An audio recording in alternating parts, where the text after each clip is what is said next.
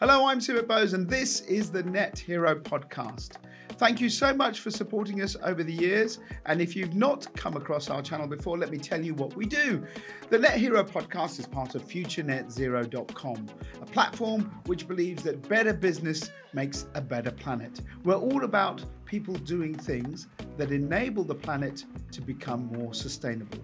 That means reducing emissions, that means creating new things and products that we can all live and survive with, because at the end of the day, we can't hold back our development. We want a better planet, and I believe that business is the way for us to get that by providing us products and services that have a lower carbon profile. And they're the kind of stories that we will be promoting on this channel. If you've seen and listened to our podcast before, you'll know that we've talked to scientists, academics, business people, but we're happy to talk to anyone who's trying to do their bit to make things different. And now, on to this week's episode. Welcome to this episode of the Net Hero podcast, all about air, air pollution. In fact, it's one of these things that's been kind of uh, overseeing many, many parts of kind of the net zero narrative, what it is that makes it quite clear that we're screwing up the planet. One of the easiest things to do that is to see it. And we can see air pollution, we can see smog, we can feel it. And it's one of those things that has been uh, getting more and more important over the years as populations increase as societies change. My own family are from India, and India's levels of air pollution have exponentially risen as India has modernized. Well, today I'm joined by Anna, I'm going to hopefully I get this right, Darowska? Dworakowska. Dworakowska, sorry, from Polish Smog Alert. Anna, your Polish Smog Alert has been nominated for an Earthshot Prize, so many congratulations. Well, uh, thank you very much. Indeed, uh, this year we were one of the three nominees uh, for the Earthshot Prize uh, in the air uh, quality category. And of course, it's a great honor and um, great pleasure for us. And it's also a recognition of the hard work that we've been doing and all of the volunteers of Polish Smog Alert have been doing for the past 10 years to clean, clean the air in Poland let's talk about that. So it has been going a while, like you said, 10 years. Is it uh, a charity? Can you explain to the listeners and viewers? Uh, were you set up by an institution? Is it funded by the state? What's the background?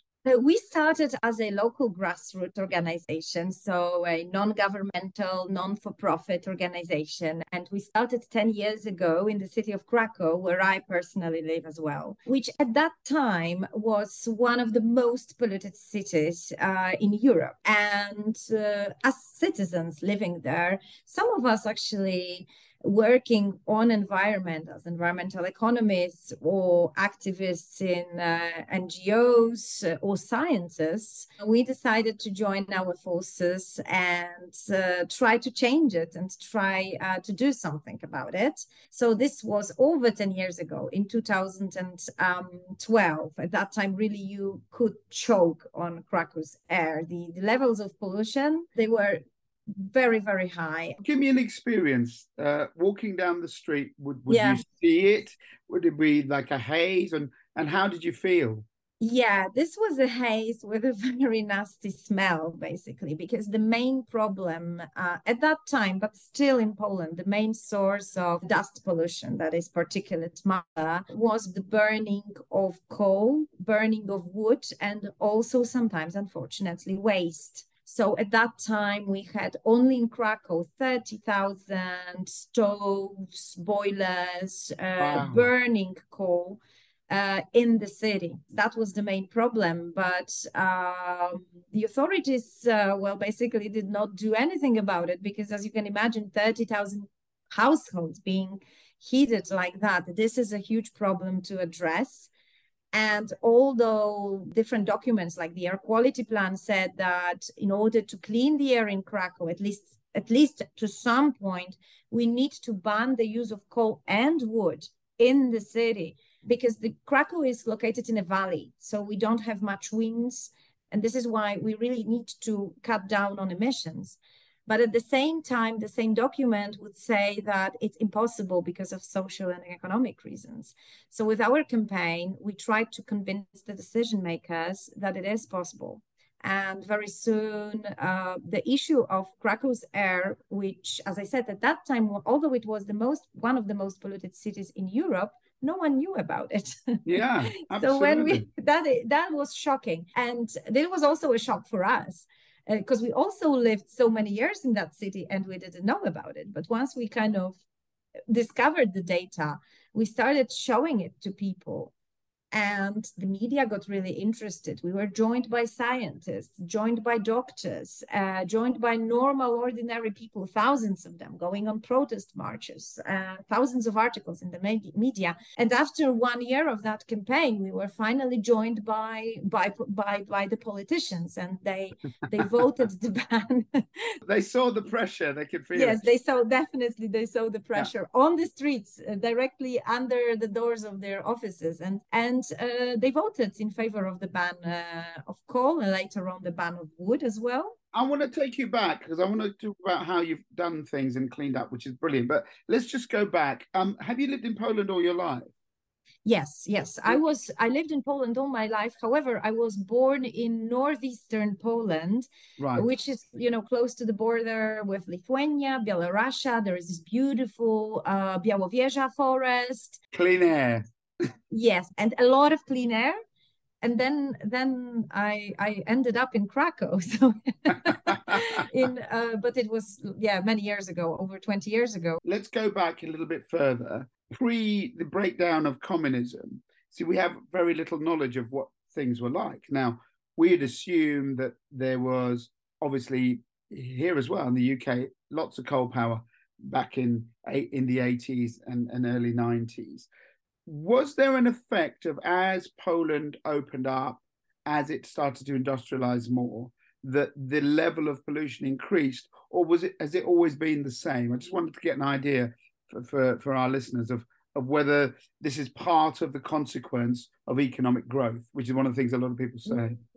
Not really, actually. It's actually right. it's the other way around because we used to have a lot of pollution from the industry, from heavy industry, uh, which during the communist times was, you know, uh, the basis of the communist economy. However, in the free market, this industry, as it was really ineffective, was unable to survive at that level because, you know, the free market meant a lot of state subsidies basically were gone. So a lot of actually uh, heavy industry either shut down or decreased its production. So you're talking about things like steel making and cement, all of it yeah we still have a, a steel making yeah but right. then when we joined the eu we also had to implement all the regulations uh, for example from the industrial emissions directive which also means that the pollution from the industry went down it doesn't mean it's not a problem however it's right. not the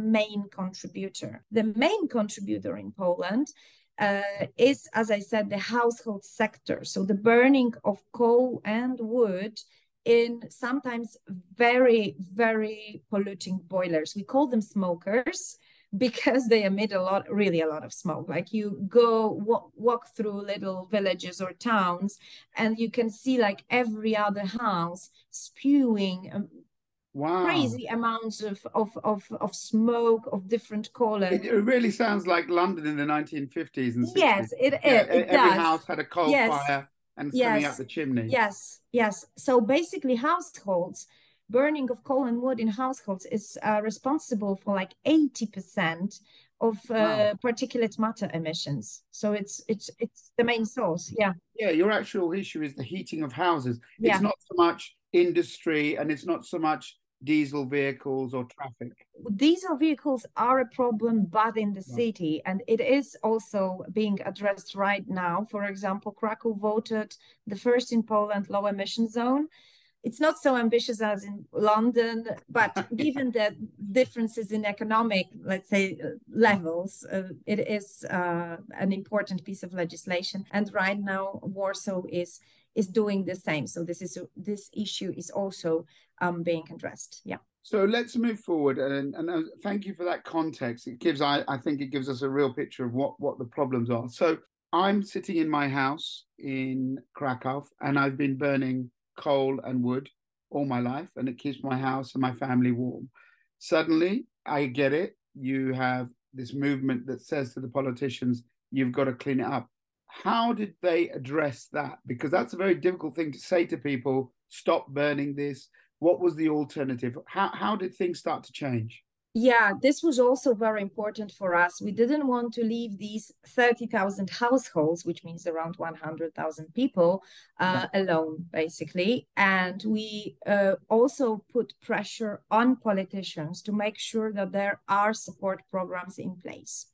And there were two important support programs. One was a subsidy program for you to actually install a new uh, heating system that will not pollute the air uh, so much. And uh, the other program was for the poor, it was a heating allowance. So if you gave up coal, which at that time was the cheapest source of heating, right now it's not because, you know, of the energy crisis, coal prices went up. But at that time it was the cheapest source of heating. So the poor, if they decided to give up coal, well, they did they had to do it anyway, right? They were paid an annual heating allowance uh, to help them cover the costs of heating. And what, what was the alternative fuel source they went to then? What did you do? The alternative fuel source, well, we're in the city, so a lot of people could switch to district heating.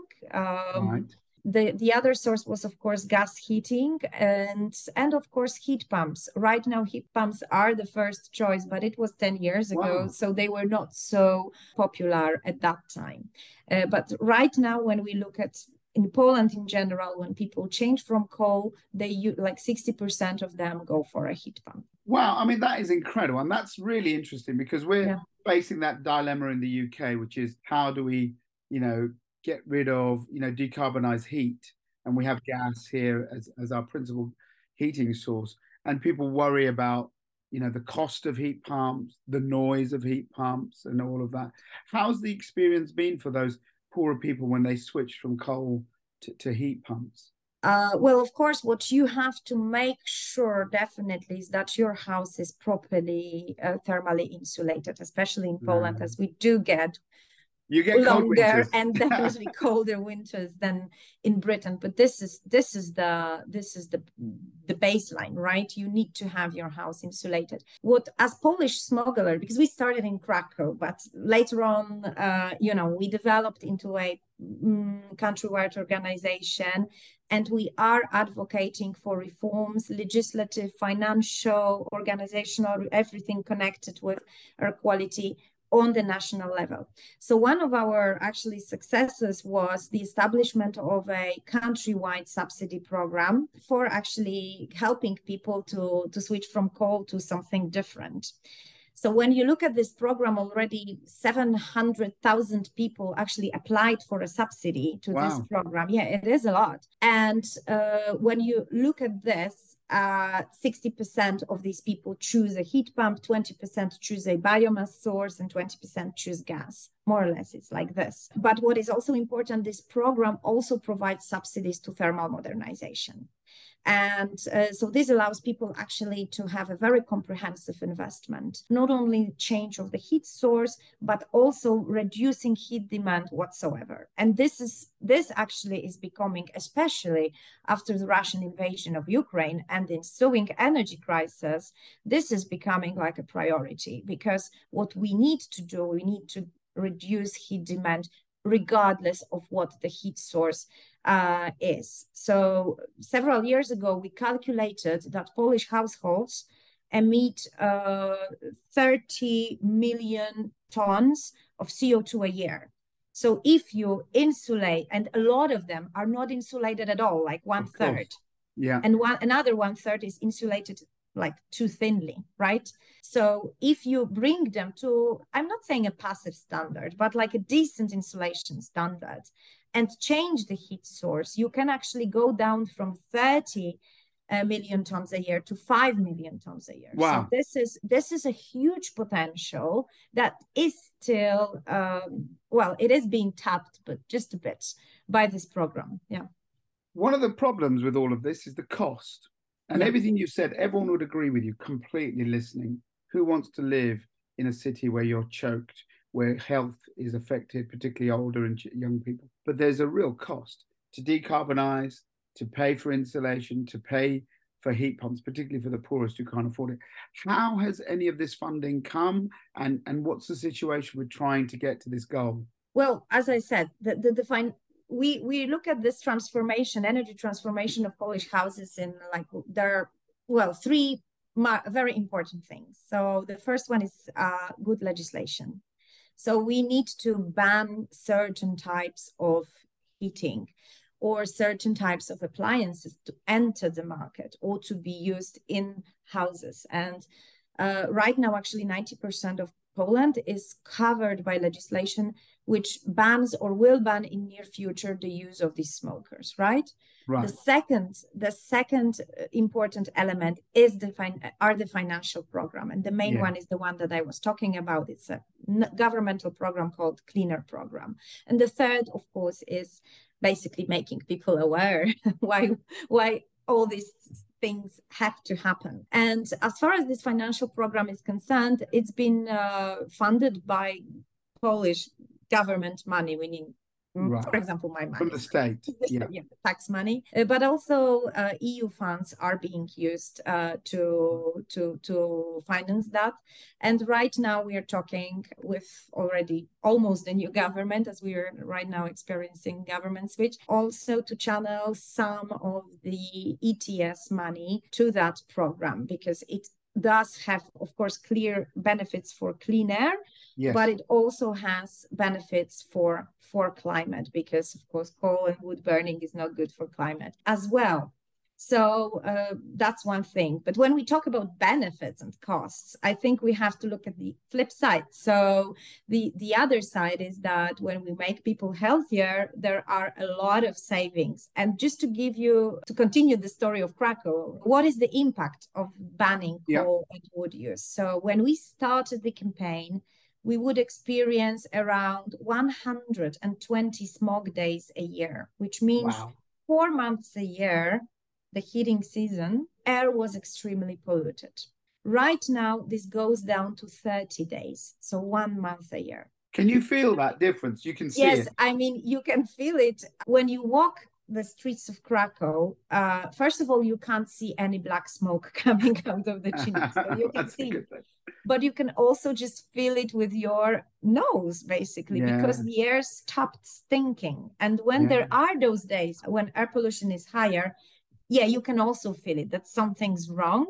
But also what is important that on those days it's it's higher over the norm but it's not like eight times the norm. It's only like let's say twice the norm. So there's also the difference in the intensity. But what is also important, one of the Krakow's uh, doctors, she has been following the health of children over the 10 I was going to talk about health. Yeah, absolutely. Yes, uh, she was just focusing on asthma, asthma cases. And it turned out that the incidence of asthma symptoms decreased from 22%, which is really a lot, like almost one fourth of Krakow's children was had asthma symptoms. So this decreased over the 10 de- uh, years from 22% to 9%. So this is a huge improvement and it just shows that it is really worthwhile to do things like that to improve the air because it really translates into it's not an anonymous you know i'm sorry i'll say that but when we hear the statistics like 300000 people a year die in the eu because of air pollution it is anonymous. But Of when you like pinpoint it to one location it stops being anonymous It does. It does. I mean, this is a really interesting thing because the public is, it's the hardest thing and it's also the most powerful thing, like you said, right? If Yeah. you can motivate the public to be involved, what has been the scale of kind of public reaction to this? Because obviously there'll be people who are environmentalists, maybe people who are campaigners, and dare I say, people who are slightly more educated who'll be like, yes, we're backing this. But other people will be thinking, I've done this all my life. I can't afford to do this. I'm worried about the future. Over these 10 years that the campaign's been going, you've seen this change. What has been the reaction of the public in Krakow? And how have you seen I'm, I'm hoping that they've probably been positive, but I'm sure there must have been some resistance, particularly on the financial side of it all. Yes, overall, it was hugely positive. I mean, people, when they got to know that they live in one of the most polluted cities in the world, but they don't know about it.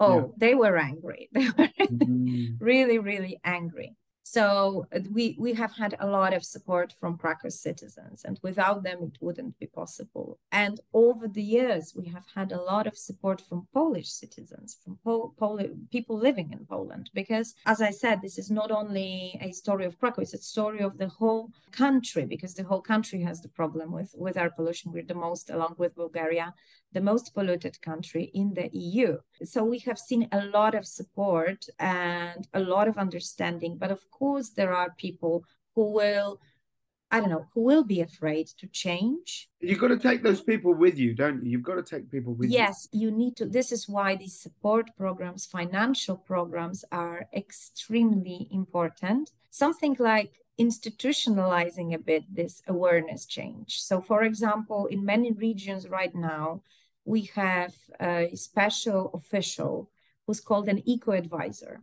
And the role of this official, he's paid by either from external like projects or from municipal uh, sources, but it's a uh, municipal official, local official, and his or her role is actually to talk to people and explain to them what the scale wow. of the problem is. A proper proper campaign of PR yeah. and information. Yeah, yeah, exactly. And also to help them access all these subsidies and uh, different financial schemes or maybe help them advise them on uh, on choosing a new heating source. So this is this is also very vital that this awareness change is not only the role of NGOs because NGOs are you know just a couple of people working dedicated to a certain a certain subject, but this is also the role of authorities on the national, regional, and local level. So, what's next for Polish Smog Alert? So, we still have a long way to go. I've just looked at the recent statistics from our uh, research into what is going on in single family houses in Poland, and we can see that still 2 million smokers are active in these houses. Yes, mm. Poland still has a quite high levels of PM 2.5, PM 10. So dust emissions are still high. Benzoyl emissions, which is another uh, pollutant, carcinogenic pollutant, are the highest in Europe still. They're lower than 10 years ago, but still the highest. So our priority is to remove these smokers from Polish houses through wise financial schemes and, and awareness raising and legislation, of course.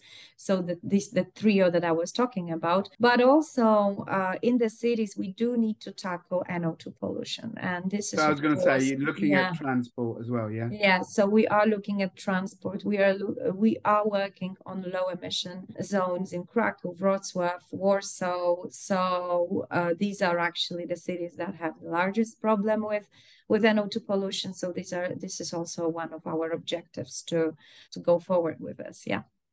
Why have you done this? You seem very passionate. I mean, A, you're very knowledgeable, fantastic stuff. Thank, Thank you. you. so much. And it's always great to hear. We don't hear enough from Eastern Europe, so it's brilliant to, to hear from you. But why have you been so impassioned by this? I think this is because I live where I live.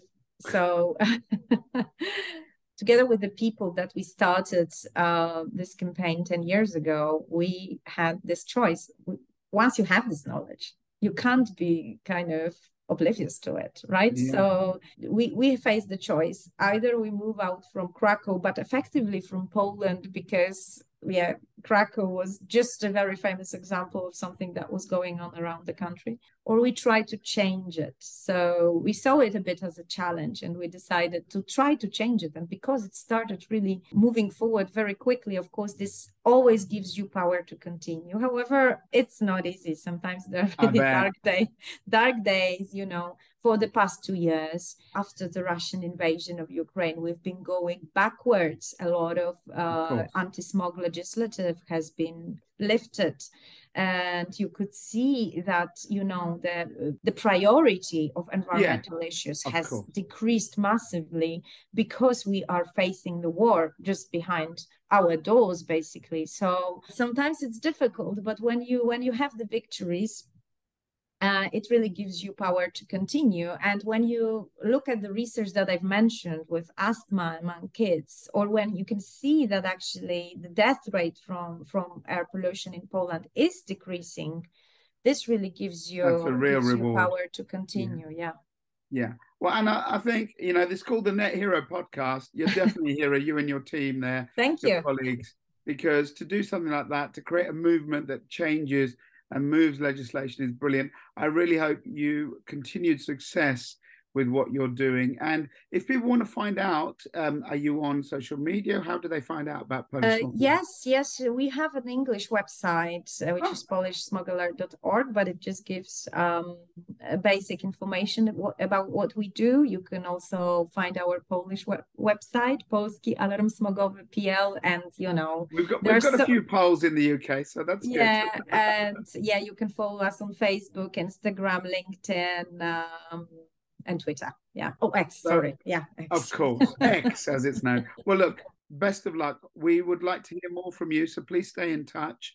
Um, we'll definitely publicize what you're doing because I think it's it's brilliant action. So Anna, thank you so thank much you. for joining us from Krakow. And if you've been inspired by what Anna's doing, then check out polishsmogalert.org. Make sure that you start to get in touch with us about things you're doing. We'll catch you soon on the next episode of the Net Hero Podcast. You've been listening to the Net Hero podcast with Sumit Bose from Future Net Zero. Visit our platform for all things net zero. And if you or your business is doing great things on the path to net zero and want to be featured on the podcast, email nethero at futurenetzero.com. Follow us on social media. futurenetzero.com. Better business, better planet.